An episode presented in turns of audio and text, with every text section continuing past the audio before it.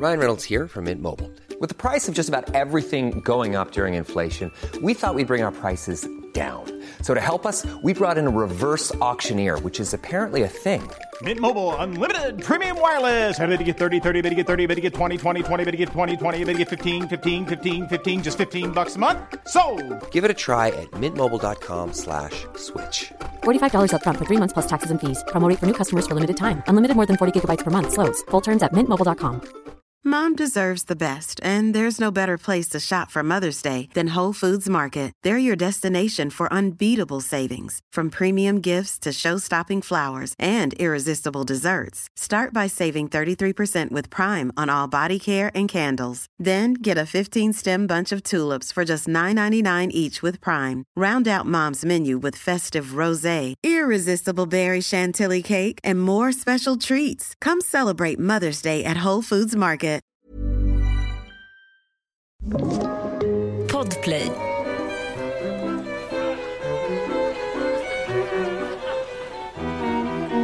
Hej och välkomna till Fawlty Towers. Kan vi sälja något? Kan vi sälja något? Kan vi sälja något? Jag såg precis att eh, en, en annons på Blocket att du har, man har 17 000 hemma som man inte vet om i grejer att sälja. Jag tänkte i ditt fall Ann Söderlund så är det nog betydligt mycket mer än så.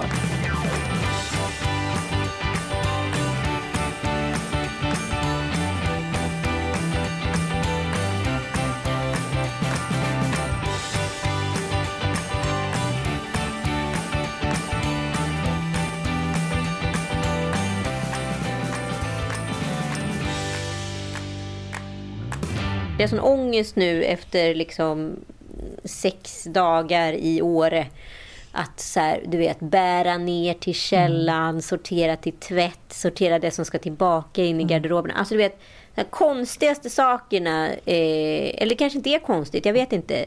De här vardagsgrejerna ger mig konkret ångest. Ska jag däremot så här, plöja igenom text eller skriva x antal grejer eller göra en lång presentation på 60 slides. Inga problem. Men det här får man göra så mycket ångest av. Och sen är det just det att jag har en, här- en Ikea blå, du vet. Och så är det liksom grejer som jag har sorterat Ja. ut som jag ska gå med till Myrorna då. Och du vet, den förföljer mig överallt. Nu har jag flyttat över en liten finare typ, lite ekologisk säck av bomull. Och ändå så är den så här, som att den står som en liten så här tomtevakt och bara, du har inte lämnat mig. Du har inte lämnat mig. och du slänger mig inte, du slänger mig inte. Då titta på din surt. Nej, jag vet inte. Att det är så svårt det där att så här, få upp eller ner. Eller den där vinden också som man går upp på. Som är så här, the horror movies, horror movie. Jag, är aldrig rädd. Ja, men du är ju flyttartagen. Hur ska det gå, tänker jag, så här, den här vinden som så här, Gud glömde. Det är det jag menar. Det finns betydligt mycket mer än 17 000 hemma hos dig. Ja, 18 000 stolar senare. Det är en stol. Det kan man inte ha för lite. Och när jag får ångest, ja då går jag till Myrorna och så köper jag någonting som jag absolut inte behöver. Och så ställer jag upp det på ja, vinden. men det är ju verkligen det är ju ett mönster i mitt liv. Förra veckan, så, efter fotbollen och Frasses fotboll. Han har ju fotboll där borta vid dig. På Sports Academy. Ja. Så bara, Frasse, nu måste vi åka till affären och titta på ett par nya fotbollsskor. Han bara, den här affären, har de verkligen fotbollsskor? Det kan de ha. Det kan de ha. Mm. Vad var det för affär då? I Ropsten. Ja. Jag gjorde en sån omskrivning som att jag så säger usel. Nike store with some Då lägger man försöker fubba med sina Ja, små. De har sett igenom mig för så Liksom. länge sedan allihopa. Alltså. Ja, Ja, och du är alltså i Sälen och när vi skulle gjort den här podden då satt du på ett nattåg och filen gick aldrig iväg. Ja, lång historia, jag orkar Nej. inte ens gå in på det. Men nu är vi här Ja. i alla fall och ska podda. Jag har precis kommit hem från Åre och har min glada lilla skit till son som tycker att skidor är Ja. livet och skrek högt flera gånger i backen. Mamma, det här är livet. Och det finns ju ingenting i en som gör en så lycklig då när någon säger Nej, exakt jag så. vet, jag vet. Det här är livet. Och jag känner också att Mm, han njuter så mycket av farten, han behärskar tekniken. Du vet, vi kom upp första gången, dag ett så stod han ju bara rakt upp och ner på skidorna och åkte framåt ifall Mm. det gled. Nu när vi åkte hem så hade han liksom stavar, svänger höger vänster, Mm. bromsar, alltså tar, tar fart. Jag får ju liksom åka i fatt honom och bara säga du måste lugna ner dig. Men jag kommer ihåg Det så där. roligt. Jag vet du- inte om du åkte mycket skidor. Men vi, vi köpte vårt lilla hus där i Idre då. Då var jag fyra. Och då började, ja, Ja. men då åkte vi liksom upp i stort sett varje helg. Och så var man där hela vintern och jag vet inte, mamma och pappa hade ju, ja men det var ju lite alltså, fast frilans om man säger så. Pappa kunde man ju aldrig, så att Ja, ja, vi var ju där det. väldigt mycket. Och jag minns, det är det jag minns starkast i min barndom. Den glädjen att få susa ner för dessa backar. Och nu ser jag ju Ja. Frasse, han liksom, han är så lycklig uppe i de här isiga backarna, svarta pister. Han bara här, helt jävla galen. Och jag är så här, nej, nej. Jag tycker att det är obehagligt just för att det, det är så isigt. För att det ramlar han, alltså det gör ju ont. Det är ju, ja. Ja, han kommer Han slå bara, en ihjäl till, en gång till. Eller så gör de inte det, för de är så Jo, mjuka och som lätta. Att, som att han har hittat sin bästa drog. En gång till, en gång till. Jag bara, okej, okej, okej. Vi har kört från typ nio Nej, det måste vara till tre. Då gav han upp. Ja, men det måste ju vara otroligt för Mm. små barn att liksom lära sig behärska fart. Alltså, jag förstår ju verkligen det från ett utomstående perspektiv. Man minns ju bara känslan själv. Jag kommer ihåg att jag hade en sån här liten mini-BMX när jag var typ 4-5 år som vi susade ner för backen med. Ja. Mm. Liksom. Ja, men exakt. Och vi så här, åkte ju liksom på en vanlig liksom, väg såklart, där det åkte Mm. bilar. Och jag hade ju såklart inte hjälm, för det fanns ju inte på det glada 80-talet. Och eh, ramlade, vet jag, fett i eh, så här, vårgrus, makadam. Har- Och liksom skrapat upp hela låren, grina i två dagar, sen på't igen. Alltså så var ju livet. Att behärska fart var ju det bästa man visste. Och eh, ens föräldrar, de, de liksom var ju tvungna att låta en, för man, de kunde inte hålla emot. Men fan, jag, jag kan inte minnas att jag känner någon oro från salig mor och far. Det var så här, jag drar ut nu, jag ska träffa så här, Nicke och Malin och Minna vid lekparken typ. De var så här, sex Nej. år. Och så bara, vi gick ner till ödetomten Ja, vid sjön exakt. och det var hiten och dit. Jag var ju borta liksom. Jag, på helgerna drog jag direkt efter frukost och sen så var jag tvungen att komma hem till sex liksom för middag. Det var heligt. Sen dess kunde jag ju verkligen så här, blivit kidnappad, råkat ut för det. Ja, men vad fan som helst. Ja, det fanns ju inte heller kommunikation, fanns ju inte heller mobiltelefoner som man ringde och så här checkade av. Utan så här, nej, men jag tror också att jag hade såna här ganska så ah, men eh, se till att vara hemma till lunch eller slå en ring- hur fan signal. visste man ens? Hade man någon liten knorrklocka som man kollade på då och då? Eller hade man det inbyggt? Eller så här, alla hängde och drängde oss alla? Jag vet inte hur det gick till, men man kom ju hem till middagen i alla fall.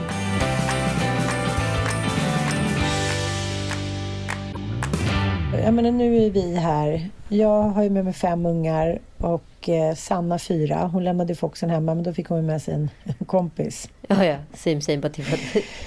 Ja, och... ehm, men det är liksom, nu är det ju inte så jobbigt längre. För dels för att så här, Frasse och Bobo är inga bråkstakar och dels för att alla hjälper alla. Och sen när man har åkt skidor i så många år eh, som jag ändå har gjort och så mycket, då kanske det inte känns som den mest upphetsande grejen att åka 300 meter upp och åka ner på isig bana. Då blir det heller ingen...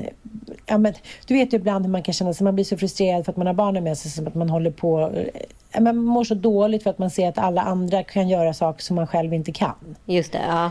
Typ som man är gravid. Man bara, jag vill vara med. Så bara, Okej, jag går hem. Godnatt. Om du jämför så här, första graviditeten med andra till exempel. Första då skulle man vara så här, young and fresh mama. Ingenting ska ändras. Jag ska gå på så här fester, höga klackar. Jag ska tycka att det är okej att min snubbe festar till sju. Woo, Ingenting har förändrats, vi har barn. Man bara adderat på ett barn. Vad är grejen? Bara, och sen bara kom så här, kom tvåan och bara, Men så är ju, så, det tycker jag har hänt någonting. Nu har jag så här, unga mammor, de är så här, get their shit together. Jag tycker inte alls att det verkar vara på samma sätt. Sen vet inte jag om det är ett storstadsfenomen. Men det är ändå väldigt härligt. Och så här, man sitter i solen, man tar en liten äcklig burgare, man åker ner för en backe. Alla, och sen just det där efterhänget när alla är ganska trötta men ändå väldigt fnittriga och glada och alla hänger. Nu har jag och Sanna suttit här inne i sovrummet. Så kommer Ossian in, han har serverat lite bubbel, popcorn, kommit med grönmögelost, något mer.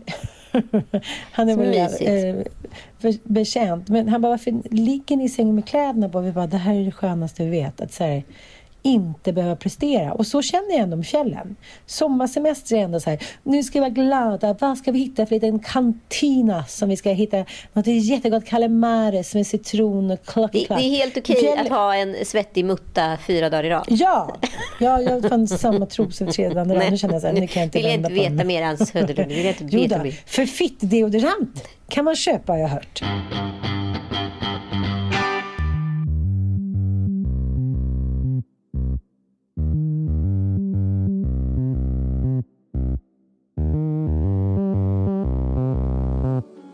Det har ju varit eh, mycket näthat kring då Bianca Ingrossos nya fittreklam och den är inte så ljudlig men eh, den går ju ut då på att eh, Bianca gör en reklamfilm för en eh, Ja, En fittio. det det är en fittdeo och då så illustrerar hon då hur det är en, ser ut under en menscykel. Men en cykel. Inte en cykel, utan en cykel. Ja, men det Ja. är samma sak. Ja. Ja, en menscykel. som, man, cykel. som man cyklar runt på. Man gör ju det. Hur som helst. Då har ju hon fått stänga av sitt kommentatorsfält för att hon har fått så mycket hat och då handlar det om då att hon vad ska man säga? Även under mens ska man då vara sexig och eh, på något sätt ändå vara attraktiv. Man får aldrig bara så här sunka ner sig och sitta hemma och gråta utan nej, då utmanar man även eh, sitt kvinnliga sexuella jag. Men jag har tänkt så himla mycket på Bianca Ingrosso. Jag tror att vi har pratat förut om det där att så här, men vadå, alla, alla kanske inte vill vara Cissi Wallin. Är inte det fine då?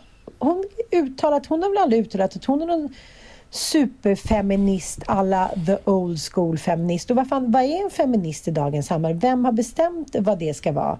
Jag tror att det är så här, Bianca Ingrosso kanske ändå mår jävligt mycket bättre och har ett jävligt mycket gölligare liv än många andra så kallade korrekta PK-feminister som rattar runt i media. Bara en tanke.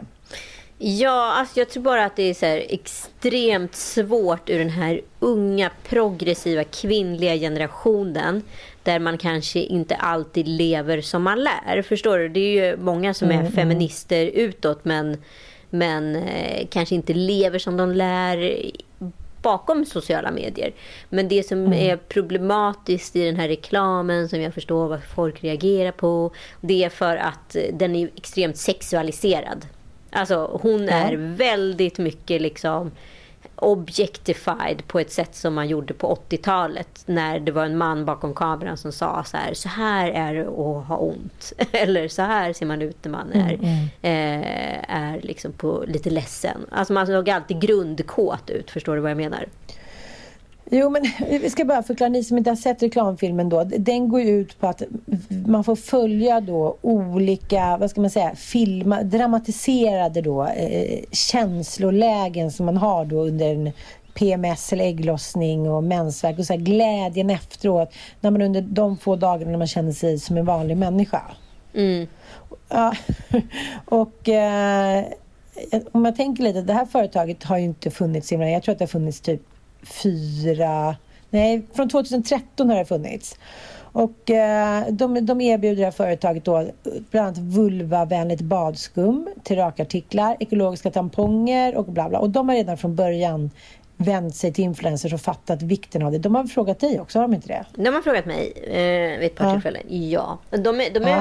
alltså det är ett jättegulligt bolag startat av någon kvinnlig läkare eller liknande. Och eh, ja, nej men vad ska jag säga? Det är, alla, all, det är en fri marknad. Alla har väl rätt att försöka kommersialisera sina produkter. Uppenbarligen har man råd att anlita Bianca Ingrosso som är Sveriges dyraste influencer. Så att eh, Ja, det går ju uppenbarligen bra. Sen så kanske inte det här fick helt rätt utfall. Eller så tänker jag, det kanske fick det.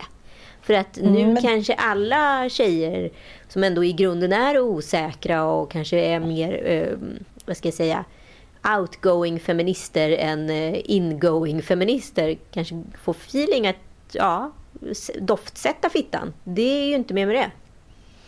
Nej men de har ju sagt att de vill bli, bli någon, liksom, att de vill ha något, göra något som Victoria's Secret fast med intimvård. Det är ju deras då eh, liksom, Ja, och Victoria's mål. Secret stänger ner i land efter land eftersom ingen längre Mm. tycker att den grejen är så jävla fräsch. Ehm. Men jag vet inte, jag tycker att det där är svårt med alla sådana här tabuaktiga ämnen. För i den här reklamfilmen så ser det ut som att så här, Bianca Ingrosso. Ja, men allting är ju såklart försnabbat för att det är en reklamfilm. Så då är det anklagad att man ändå ser då det här lilla magknipet och det här suget på pizza, bla bla bla. Att det ändå blir ur en manlig, ja, ett manligt perspektiv. Att en man ska säga Ja, men lite som att eh, Alex Schulman pratar eh, en podd om att Amanda, det liksom, han förstår inte hur hon gör. Det luktar aldrig när hon var toa. Han har aldrig märkt att hon har gått på toa. Han har aldrig liksom känt någon doft, bla bla bla. Det är lite i samma anda att man liksom, man framställer, man sexualiserar män så framställer lite som så här, oj då blev jag hungrig, nu blev jag arg. Alltså lite så här 80-talets veckorevy-reklam. Liksom. Ja men lite så, men det var ju det jag sa, att, så grund, att man alltid är grundkåt i alla känslor. Oavsett mm. om det gör ont bara eller om man är lite ledsen. Då är det bara, liksom, då är det bara att ja. köra på ändå. Bara man ja, men, lite pizza. Sen tror jag liksom att det som är eh, Biancas stora fördel i många fall. Det är ju att hon är sig själv och har lyckats liksom få igenom den personen i en eh, tv-situation och många kan identifiera sig med mm, henne. Mm, mm. I den här situationen så är hon influencer som är modell slash spelar teater.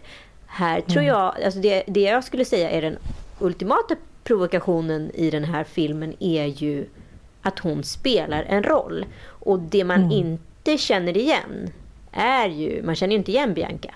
Förstår du? Det är där, Nej, fattar, det, är där det skaver. Att man så tycker att så här, men det, så där är ju inte hon. Hon ljuger ju. Hon står ju och ljuger mig rakt upp i ansiktet. Och samtidigt vill hon få mig att köpa den här produkten. Mm, mm. Men, men det som ändå hänt och det som jag tycker att det är hennes styrka på något sätt är att hon ändå tar upp ämnen som är tabubelagda gör snygga reklamfilmer som blir sedda och sen blir det ett ramaskri. Eh, det blir alltid ett samtal och liksom själva ämnet sätts på kartan. Och bara där har ju hon liksom gjort en god gärning tycker jag. Förstår du vad jag menar? Ja. Att det blir, ja, det blir ändå... Nu får ju säga unga kvinnor eller unga män eller alla i hela världen få ja, men uttala sig om hur de tycker att det är att ha en menscykel, hur det snackas om fittan och intimvård och så här. Det var någon kille som skrev, okej, okay, men vad är pungparfymen då? När ska killar så här, eh, rulla in pungen och kuken i någon så här kukdoft? Så det är fortfarande som att det inte så jävla mycket har hänt. Att det är kvinnan fortfarande som ska dofta gott, som ska vara snygg, bla bla bla. Sen kan man ju säga så här, min son han har faktiskt gjort en ansiktsmask. Man bara, ja men det har liksom apan Purvel också gjort, har lite lera i ansiktet. Så det blir så här, till syvende och sist så är allting sexualiserat för att det är det som har sålt från jordens liksom, begynnelse. Och det kommer att hålla fast till om inte hela jävla skiten sprängs och man börjar om. Ja men jag får ju lite magknip av såna här saker som då förkläs i någon form mm, av ja, feministisk, jag håller med, jag med. feministisk Jag tar anda. inte åt mig så mycket. Det är inte så att jag springer till butiken och köper den här fitt-deon för att jag ser den här reklamfilmen. Men jag vet ju Lex Margot, Lex Bianca, de har ju sånt jävla inflytande så det är ju säkert väldigt, väldigt många som gör det. Absolut, men jag ska bara återkomma till vad jag försökte avsluta. Men jag får ju väldigt, mm. liksom, jag får ju jättemycket panik utav den här typen av förklädd feminism som använder då kvinnlighet och kvinnliga attribut som att så här, det är naturligt att prata om mens, vi gör det. Men i grunden är det en jävligt antifeministisk handling som ska ske mellan raderna. Du ska doftsätta din fitta. Så att du känner dig mm, mm. säker när du är med en kille så att han ska tycka bättre om dig. Eller för att du ska känna dig säker i dig själv för att du eh, mm. är stressad över din fittlukt. Alltså, snälla. Mm. Alltså, ah, nej. Det är inte okej. Det är inte okej. Någonstans. Men... Och sen så visst kanske det är jättebra att Bianca liksom belyser det här då utifrån eh, det perspektivet som hon valde att göra. Eh, för att det skulle skapas en samhällsdebatt om det. Men det blir ju så jävla snett på. Och nu kommer ju bara mm. diskussionen, vet ju både du och jag, sluta i att det kommer handla om någon form av näthatsdiskussion och inte alls egentligen mm. pudens kärna. Och apropå näthat så har vi faktiskt fått en fråga på ämnet. Från Linda. Hej! Har ett önskemål till podden. Hur kan, hur kan näthat i sociala medier granskas? Verkar som att det finns en fristad. Eh, och det verkar inte finnas några regler och jag läser allt mer människor tar livet av sig på grund av näthat. Du, det vill säga jag, som enligt mig är en superjournalist, ärs och säkert får mycket hat. Var går gränsen i rättssystemet? Och har vårt samhälle kommit ikapp med lagar kring det? Och vad händer eh, om man anmäler? Det känns som hatet under corona har ökat ännu mer. Så nu till min fråga. Var är Instagram i nutidens vardag? Det var ju en stor Aha. fråga. Mm, men vad då? Eh, finns någon forskning på att det, hur många som har tagit sitt liv på grund av näthat. Det, den har inte jag läst. Nej, det finns forskning eh, men det är fortfarande mm. ingenting som är definierat. För lika många människor tar livet av sig fortfarande ungefär i snitt per år. Eh, så mm. att det är egentligen bara ingenting försvinner, allting byter bara plats. Mm. Eh, mm. Så, så här, psykisk ohälsa påstås öka men självmordsstatistiken är ungefär densamma. Samtidigt så kan man se mer och mer enligt någon amerikansk studie som kom för ett år sedan att, att mycket kopplas till sociala medier men i grunden verkar det som att det har funnits att personerna i fråga har mått dåligt ändå. Så vi, man kan mm. inte säga att det är just på grund av sociala medier de har tagit livet av sig. Utan att de har mått grunddåligt. Men sen har sociala medier blivit en, vad ska jag kalla det för, katapult mm. för själva dåligt måendet. Liksom. Och absolut mm. kanske pushat någon som fått, borde kanske fått hjälp eller på något sätt över gränsen. Men jag tycker, den är, jag tycker den är en jätteintressant fråga. Och eh, lagstiftningen ligger alltid efter. Så är det. Nu fort det kommer till ny teknik. Samhället förflyttas framåt. Lagstiftningen kommer efter. Den måste ta i beaktan, analysera, utvärdera och så vidare. Du kan anmäla de flesta brott idag. Och det finns flera liksom, intresseorganisationer runt där som hjälper till eh, och kan gräva. Det finns väl en en eh, app eller tjänst som också ger ut årets nätängel. Det är väl en typisk sån grej som de sysslar med som ska då hjälpa polisen att ta tag i de här brotten. De här brotten borde ju egentligen kanske inte ens ligga under polisen. De kanske borde ligga som ett försäkringsärende snarare. Så ja, eh, det, du, jag har ju fått en hel del hat under mina år. Eh, sen blir man ju också mer hårdhudad i de här hat stormarna. Ett drev är ett drev. Det är fruktansvärt oavsett vem som blir utsatt. Det är en press som är omänsklig. Det kan väl du också be berätta om, Ann. Men, eh, jo, absolut. absolut. Men eh. däremot så märker jag att liksom de här enskilda stötvågor av hat som kommer då och då. De, jag, jag, tycker också att man märker så tydligt i de formuleringarna att det är en person som inte mår så bra liksom, som skriver det här. Mm, mm. Alltså vuxna människor, i alla fall nu när man är plus 40, plus 40 liksom. Du sårar inte en annan människa medvetet ifall det inte har med psykiskt dåligt mående att göra. Om det handlar om din livssituation eller vad det nu är, det, det kan jag inte svara på. Men, men eh, ja, det,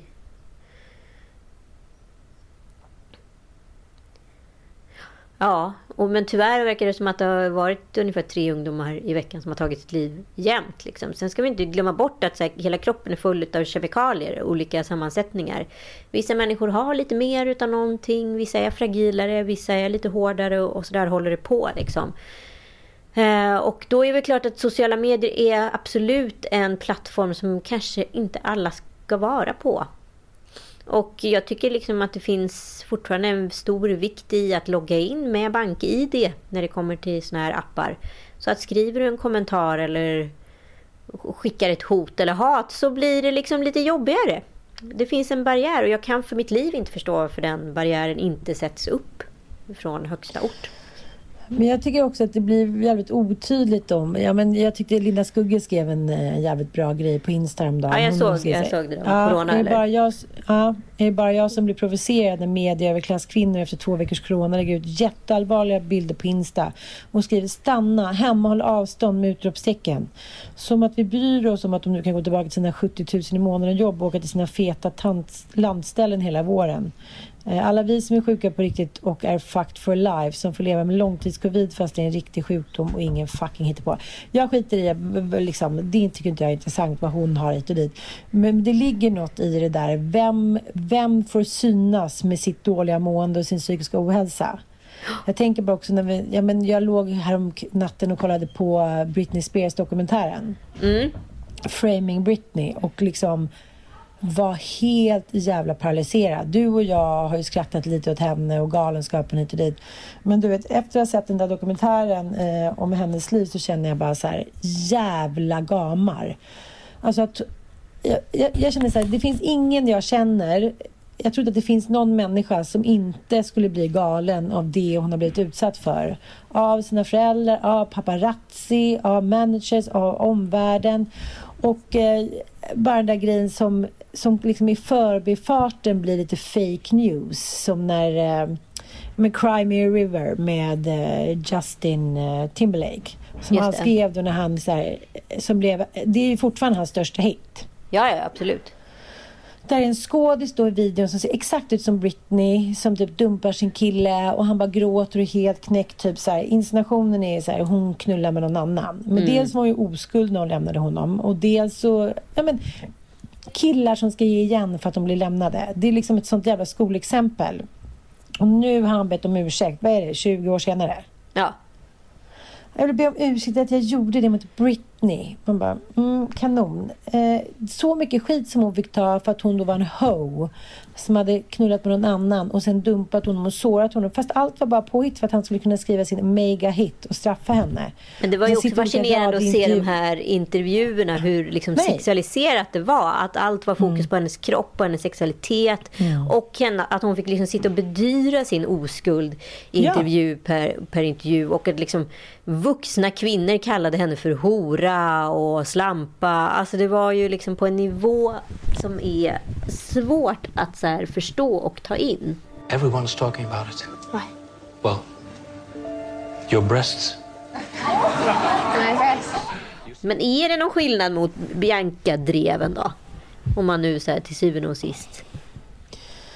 Alltså jag tror att allting handlar om alltså influencers. Så här, hon var ju sin tids influencer. Influencers är ju otroligt utsatta men nu kan man ju ha en agent.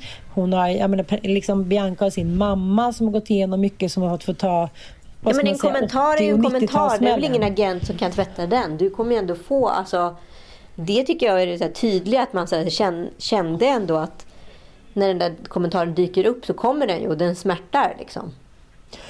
Jo, men skillnaden tycker jag är idag att så här, jag tycker att de flesta kvinnor och ibland också män står på den unga kvinnans sida. Det har ju inte funnits innan. Vi hade ju eh, Lille Lördag Stories med Dolly Parton innan. Att alla eh, som har intervjuat henne överhuvudtaget ska alltid börja med stirra på brösten, fråga någonting om brösten. Alltså, Ja, men det har blivit en, som du sa, så här, we take ten, eller vad var det? We take Att här, five. nu- We take five. Att alla, alla som skulle samarbeta med henne då. Hon sa att jag orkar inte med att alla ska liksom snabbglo och så här gluttglo på brösten. Så sitt och stirra på de här pattarna i fem minuter så kan vi börja jobba sen. Eh, idag låter ju det, och nu säger jag bara idag. Jag säger bara efter metoo. För innan dess så var ju allt sånt där jättekul. Man kollar gamla skämt och det finns en kille som heter Henrik Wahlström som har ett instakonto som heter Tjejtidningsparaden. Där han då tar upp gamla så här, kommentarer, sånglåtar ur gamla tjejtidningar. Ja. Och det är liksom... Nej men det är markabelt. Det är så ja, men det är ju en- Veckorevins eh, Ja, så är 2000. det så här. Den fulaste är 9210 Beverly Hills. Uh, Tori Spelling. Hon är inte bara fulast. Nu ser hennes bröst ut som donuts också. Alltså det är så här, tjejerna tror i något konstigt fucking sken att de är på sina medsystrars tjejers sida. Men de är inte det. För det är bara det är så här, den tidiga 90-talsavundsjukan. Så här. Fem personer var kända i hela världen och de var man tvungen att trycka dit. Och det var alltid så här. Den är snyggast, den är fulast. Om du har sån frisyr, då är du en sån person. Och hit och dit. Alltså det är liksom helt eh, otroligt hur man fick kränka tjejer och kvinnor hur man ville hela tiden. Ja, och det var alla, inget alla konstigt. skrattade med och åt och till och hit och dit. Och så fort någon sa någonting till en man så blev det liksom Buhu, de har varit elaka mot den. blablabla." Och jag tänkte den där Dan Tillberg, kommer du ihåg den Mm. sångaren? Som då gifte sig med en 15-åring. De så Men han var ju också. Han- pedofil. Nej, men det är galenskap. Det var så stora intervjuer i året runt och så här, hennes mamma var så här, de är så kära. Ja, men Lex liksom grooming. Eh, och han har skrivit någon låt som är typ så här. Hon är inte ett barn, hon är inte en kvinna, hon är typ ett väsen.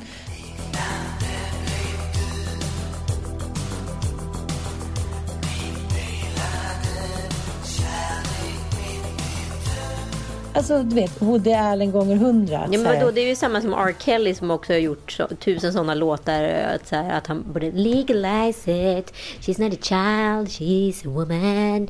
Uh, ja, men allt det här gått, har, liksom, har bara så här, passerat förbi med lite så här, skrock skrattet. Så här, ja, men så tokigt. Och nu, nu blev det så. Hon blev kär i honom och det var så det fick bli. Kolla Priscilla Presley och Elvis Presley. Bara så här. Ja. Hon var 13 år när de träffades och så här, herbergeras hemma hos honom på Graceland. Föräldrar som skickar iväg det. Det är liksom, äh, för fan, det är så vidrigt. Ja, och, och så knyta kände ihop- jag med Britney. Ja, precis. Tänker med Britney, det är ju så här att någon som har blivit... Det här är ju problemet med, liksom, vad ska man kalla det för, drivna barn som har drömmen om en talang och liksom fattiga föräldrar. Det har varit ganska så kontroversiellt. Det finns en, en TikTok-stjärna som heter Charlie D'Amelio eh, som omsätter hundratals miljoner. Och det har blivit lite ramaskri här på sistone för att nu har då Charlie D'Amelios föräldrar sagt att nu får du göra några poster som vi får betalt i. Alltså vi har ju, we raised you. Eh, vi betalar för maten du ställer på bordet. Vi gör det här och det här. När är ett barn en eh, inkomst i hemmet? När är den inkomstbringande och när ska den vara inkomstbringande? Jag antar att Britney Spears föräldrar eh, gav upp ganska mycket. De flytt, de, mamma flyttade med henne till New York. Familjen indirekt separerades under ett par år för att hon skulle kunna gå på de här dansshowerna och göra de här castingsen. För att de så såg sin lycka i Britney. Om vi kommer hela som familj när vår stjärna blir en stjärna och då kommer vi alla kunna njuta och må bra. Sen tar galenskapen förr eller senare alltid över för att som vi alltid konstaterar människan är ganska ond. Eh, och här vet man ju inte liksom, alltså så här, när är någonting bara på kul och när blir det på allvar? Och när det blir allvar, det är då det börjar bli liksom skadligt många gånger. Men jag, jag håller med om det du säger. Jag, vi pratade precis om, om både till exempel Frans och eh, Tom Allan. Att så här, de har ett go i sig när de tycker någonting är roligt. De blir väldigt målmedvetna. Det är som så här, Frasses fotboll. Dagen innan, han lägger i ordning, han viker fint, han förbereder sina fotbollsgrejer, han packar om väskan, han går dit, han går in då. På grund av corona får man inte följa med in. Jag ser han sätter på sig skorna själv, han tar en klunk, han kollar på tränaren, så här, okej vad är det som gäller? Han är liksom fyra år och tar det här på helt blodigt allvar. Mm. Och eh, jag tror att det där kommer liksom bli någonting i vårt liv att han kommer vilja satsa på någon idrott hit och dit. Och eh, när han är fyra år gammal utan någon påtryckning eller någonting tycker att det där är så jävla kul och han, det är det enda han vill göra. Och det var ju säkert samma sak för Britney, förstår du? Hon ville Absolut. dansa, hon ville sjunga hit och dit. Och, och så ser jag plötsligt så har på grund av okunskap och icke-erfarenhet från branschen. Hennes mamma och pappa visste ju ingenting om den här branschen. Eh, då kan man ju mer skylla på till exempel eh, Michael Jacksons föräldrar som själva hade varit i branschen i många år och visste vad det gick ut på. De är ju liksom bara uttalat vidriga människor. Men så här, två outbildade white trash från typ Oklahoma som så här, hamnar i New York och alla vill liksom ha en tugga av ens barn. Det, är klart att det inte är så lätt, ursäkta uttrycket, men det är klart att det är så här, man kanske säljer sig så här, sin, eh, sina barn till högstbjudande utan att ens förstå innebörden. Så är det ju. Plus att, jag menar, det, det har ju varit mycket diskussioner nu angående den här franska lagen. Jag har fått uttala mig både i, i eh, Ekonomibyrån och nu senast i DN. Eh, angående att föräldrar då kan bli liksom bestraffade för att exponera sina barn i sociala medier. Ja, och ja. jag skulle Ja. också vilja, och då vände jag direkt liksom på frågan retoriskt till liksom DNs reporter. Alltså så här, sätt 500 000 framför vilka jävla svennebadan-föräldrar som helst och säg så här, hej, exponera er unge och få betalt för det här. Jag vill se den förälder som är stark nog att säga nej till de pengarna. Alltså så här, vad har branschen för ansvar här också? För att det, du ska ha ganska bra med kapital på banken för att säga nej till två till tio dealer som in, innehåller 500 000. Liksom. Bara, absolut inte, kommer inte ske. Vår lilla talang ska vara en liten solstråle och bara vara sig själv. Jag har själv suttit i den situationen med Penny. Och så här, det, du är inte stark där. Nej, jag fattar, jag fattar. Och så tycker man här, de tycker att det är så roligt, de är så små, de förstår ju inte riktigt. Och låt Det är dem så här- gulligt och de får så mycket likes och folk tycker de är så söta. Och helt plötsligt så är det 23 jävla studentflak som har henne på, på sidan och sen så är det massa Mm, festivaltält. Ja, så går det ganska fort. Och där liksom att vara, att stå emot där och våga dra i handbromsen. Det tycker jag var liksom alltså en mycket större uppoffring än att faktiskt så här eh, exponera, förstår du? För att jag ska tacka nej till både pengarna och också så här våga eh, liksom kritisera mig själv och mina egna beslut som har gått jävligt fort. Alltså vi pratar ändå om att Penny var exponerad hårt under två års tid. Det är inte superlång tid. Men det, det blev lång tid ur ett barnperspektiv.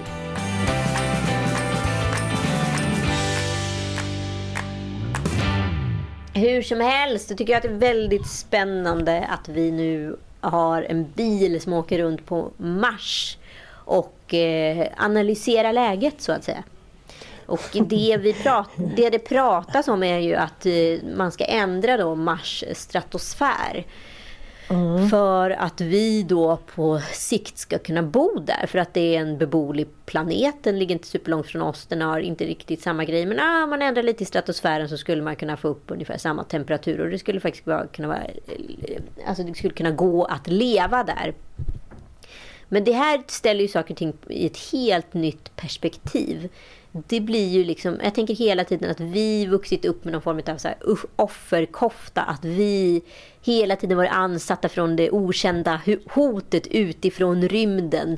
Den eh, högintellektuella liksom alienen som skulle komma och liksom, eh, alltså bara spränga jorden i tusen bitar och käka upp hela mänskligheten. Men om vi nu åker till Mars och börjar fundera på om vi ska ändra stratosfären. Vi har sabbat planeten jorden. Är det inte vi då som är de där fruktansvärda utomjordingarna? Vi är de där smarta utomjordingarna som var vårt eget hot. Vi har liksom speglat oss i oss själva. Ja, Det är lite som att, man, att, att eh, ja, men djävulen är liksom den onda delen av Gud. Man har speglat sig mot sig själva. Man har blivit två personer fast det är samma. Det är väldigt spännande det där. Men jag tänker där Elon Musk som är besatt av det här projektet och eh, som twittrade för några år sedan. Så här, men snart kommer man bara kunna sälja sitt hus eh, liksom på jorden och kunna köpa någonting på Mars eh, många som är så här teknikfreak, bland annat mitt ex då. Eh, jag kommer aldrig glömma när vi fortfarande var ihop och han var så här.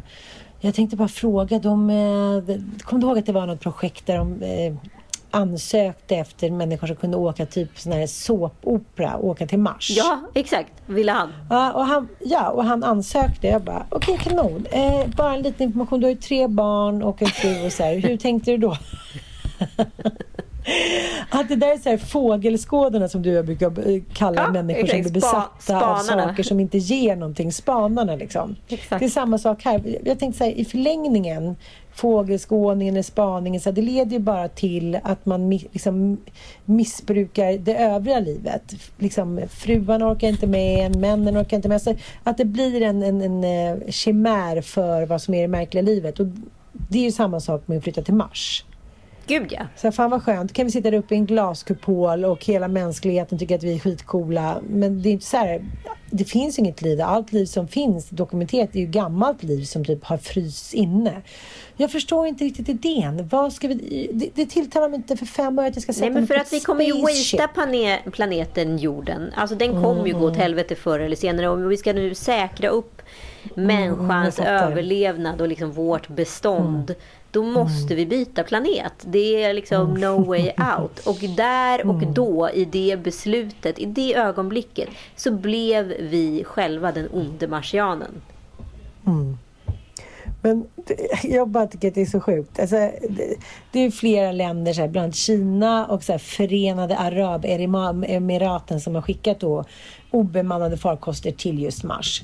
Och eh, den här tron då så här, 2117 mars 2117 berättade då eh, Förenade Arabemiraten att deras, de hade som mål då att inom några år ha en stad med 600 000 invånare på Mars. Alltså de, de tänkte Staden och så här infra- infrastruktur, mat och syreförsörjning skulle byggas av robotar innan någon människa kommer dit. Det känns lite som så här, efter, som, jag ska säga, samhällen som inte riktigt har hunnit med utvecklingen men har cashen. vill bara så här, kasta ut någonting så här. Vi ska bara fixa en fet stad på Mars här. Nu gör vi det. Alltså lite som så här, forskare De som bara hittar Dubai på på Mars, artiklar. liksom. Ja, precis. Jag har svårt att se att det här kommer ske inom en så här... Åh, det är så roligt. Jag älskar alltid future. sådana här projekt. För att det ja, men du vet lite som minidiskens eh, födsel och död. Liksom. Hur man liksom Mm, startar upp någonting och startar en sån stor industri runt, runt någonting som bara blir ett så här mellanskikt. För att parallellt så sker samtiden och utvecklingen på i teknologin inom en annan sfär och då helt plötsligt kom någonting som hette en eh, iPod och där dog minidisken. Alltså det, det blir lite samma, Ja, ja. samma känsla runt det här. 2117. Året Ja, jag- vi sent kommer glömma. Nu fick jag precis en bild av min syrra här. Hon är ju fött, nu är hon på väg hem från BB efter fem dagar. Wow, Ja, alltså. Vilken Jag är grej. liksom mycket mer drabbad av det här än vad jag trodde. Du vet, jag är liksom, eh, du vet, det har varit så stressigt just för att jag tänker inte att det har inte påverkat mig att hon är äldre just för att hon är så vältränad och så fräsch. Hur gammal är hon? Hon fyller ju 50 nu första maj. Otroligt. Och det är Ja. hennes liksom, trea. Ja, eh, hennes äldsta är 25 så att eh, nu är det 25 år sedan hon födde sitt första barn. Liksom. Och 21 år sedan hennes andra dotter kom. Så att hon, så att man brukar ju säga att det är som att bli förstagångsföderska efter åtta år. Då har hon liksom slagit, ja, man har typ rekordat om det med så tre mandatperioder. Men när hon var inne på BB, då de var tvungna att sätta igång henne tidigare för att hon höll på att få havandeskapsförgiftning. Då, eh, då var jag så stressad för det hände ingenting. På 48 timmar öppnade hon sig inte en centimeter. Åh, fy fan vad jobbigt. Ja, och jag bara kände så här, men det klarar ju inte ens en vältränad 25-åring. Men ja, hon är ju inte en normal människa. Så hon bara, aldrig i livet, hon skulle inte ha epidural, hon skulle inte ha hit henne dit. Men så till slut så efter 97 timmar så tog hon det och då lyckades hon krysta ut den här lilla gulliga bebisen Lilly 2536. Åh, det var som Penny ungefär. Ja, spagettistrå som vi Ja. kallar henne. Ändå så här 49 centimeter lång. Ja, Jaså, ja, då var det ett strå. Nej men alltså, att känna den här lyckan och så var det ju faktiskt, ja, men du vet som det ofta är att så här, liv och död ställs mot varandra. Nu har ju pappa gått bort och sen så har hennes svärmor har varit sjuk under den här sluttampen i cancer. Så att precis när Lilly då hade fötts så åkte hennes man till mamman då som låg på hospice och så sa han så nu har Lilly kommit och då tog hon sitt sista andetag. Nej, men bara- sluta. Nej, jag tycker liksom det är helt... Ja. Men det är också lite om man ska flytta fram mänsklighetens bedrifter. Så, så jag tänker även det här med Mars, det kommer ju såklart bli av. Eh, men som barnmorskan hade sagt till min syrra, så här, du, du har ju flyttat fram lite tanken på hur det ska vara att en 50-årig mamma kommer in. Liksom Mm.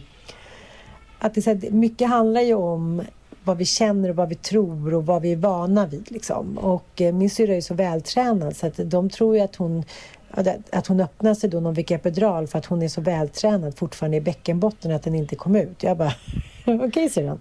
Nej, men och det- det- alltså. Jag tänker verkligen Ja. på så här Carina Berg och Gynning och alla som är gravida nu och är liksom plus 40 och ser ut som de är plus 25. Alltså, kolla en bild på från 80-talet liksom när mamma fyllde 40. Det är ju det är ett skämt. och då Mm. Ja, hade hon ändå inte ens fött några barn. Så att, eh, ja, det, Nej.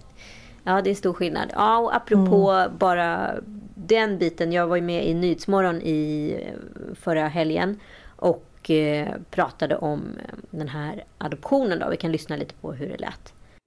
Var liksom, din ilska, vad handlar den om för grundfråga egentligen? Hur får man göra så här mot ett barn? Får man det? Alltså jag, jag, liksom, jag går in i känslorna själv när jag tänker på att jag skulle göra så här mot mina egna barn. Och det är fruktansvärt. Det tror jag alla som så här, har barn känner och alla, alltså, man ser på de här bilderna att alla vet att barn alltid vaknar när man går ner i en flygresa men jag gör inte det. Och det är liksom som de kommer ut där med små djur och liksom det, det är ett skådespel. Alltså det, är- det är fruktansvärt. Jag tycker det är hemskt. Nej men det var faktiskt, jag blev jättechockad. Det blev- var mycket jobbigare än vad jag hade så här, jag hade repat innan. Prat, eller repat ska man väl säga.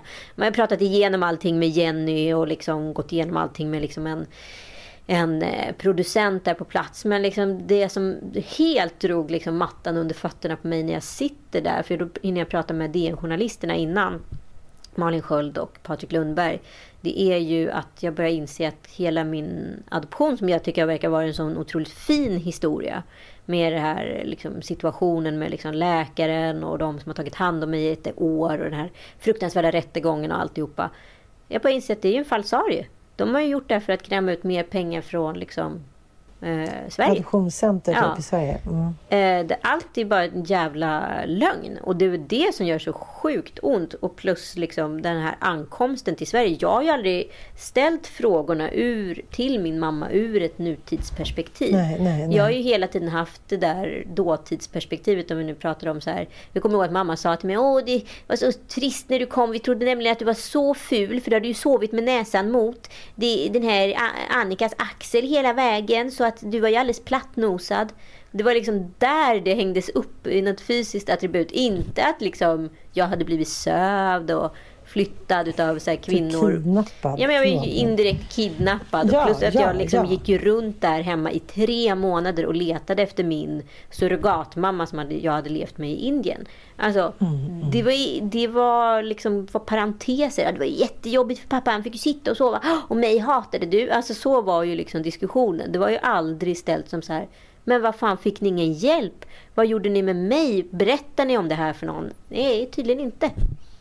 Det här var bara något, ett, på, ett pågående helvete i tre månader. Minns du någonting? Som tur var ingenting. Alltså det är ju min lycka i livet. Men som jag säger att jag är ju säkert, jag har ju, ibland har jag jättemycket sömnproblem periodvis liksom. Och lite så här panikångest i, på nätterna för att jag inte kan sova. Det är 100% kopplat med det. Mm, mm.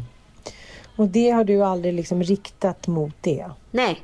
Men så det är ju liksom först idag, jag är jag, 42 år gammal, som jag börjar ställa rätt frågor runt det här. Och det är ju det som är så jävla... Alltså den här historien som börjar med någon form av så här DNA slash sociala medier-dokumentär. Den liksom vecklar ju liksom bara ut sig och ut sig och ut sig hela tiden till något annat. Och eh, liksom nästa steg är ju att börja liksom försöka få lite svar härifrån Sverige och sen så har jag eh, fått uppgifter till liksom en privatdetektiv i Indien och ska liksom, alltså nere i Kerala. Och ska liksom på det sättet försöka få ordning på saker och ting. Jag får tag i en kvinna som eh, pratar malayalamska, det vill säga hems, mitt hemspråk och kan översätta massa dokument som inte jag kan läsa. Alltså, det som är provocerande är bara att det är jag som ska behöva göra det här grävet själv. Mm, mm. Men det finns ingen så här, det finns inget så här adoptionscentrum, gräv, bla bla bla. Det finns ingen man kan vända sig till på så här, the American way. Att man kan ringa så här, call 552 and get help with adoption. Nej men det är Så det som är uppe på motion nu. Att det ska göras en vit bok. Det vill säga. Mm, mm. Och jag tycker så här. Ett, man borde få hjälp från Sverige med de här grejerna. Alltså, I Indien har det ju kommit en lag tror jag, sedan 2015 att alla adopterade har rätten till att söka sitt förflutna. Eh, den processen är extremt eh, långsam så att den ska man liksom... Det är jättebra att den finns, vilket betyder att när jag åker till Indien nästa gång, vilket jag inte kunde göra när jag var där första gången.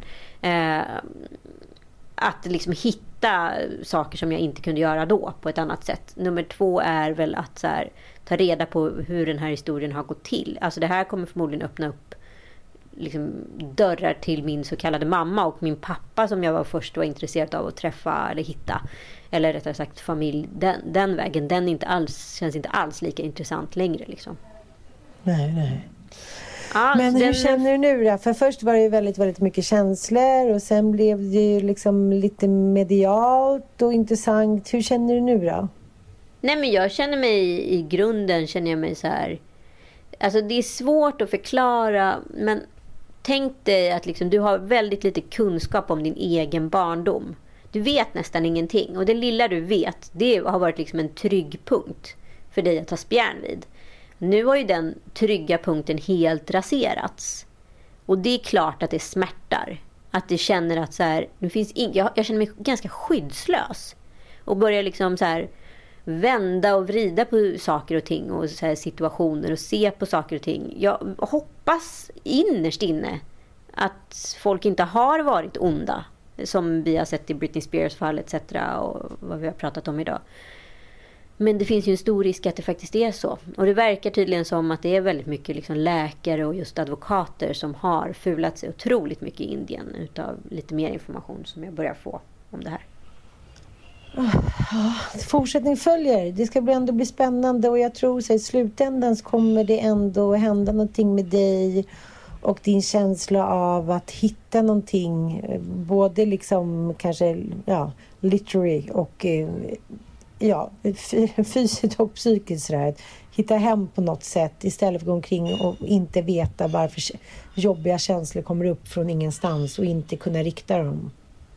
Nej men precis, så är det Ja, så fortsättning följer. Tack för att ni har lyssnat. Vi ber om ursäkt igen för att vi hade teknikstrul. Det kommer inte att återupprepas. Nästa vecka kommer en ny fräsch podd och en Lille Lördags Stories. Puss och kram, hej då! Puss, hej.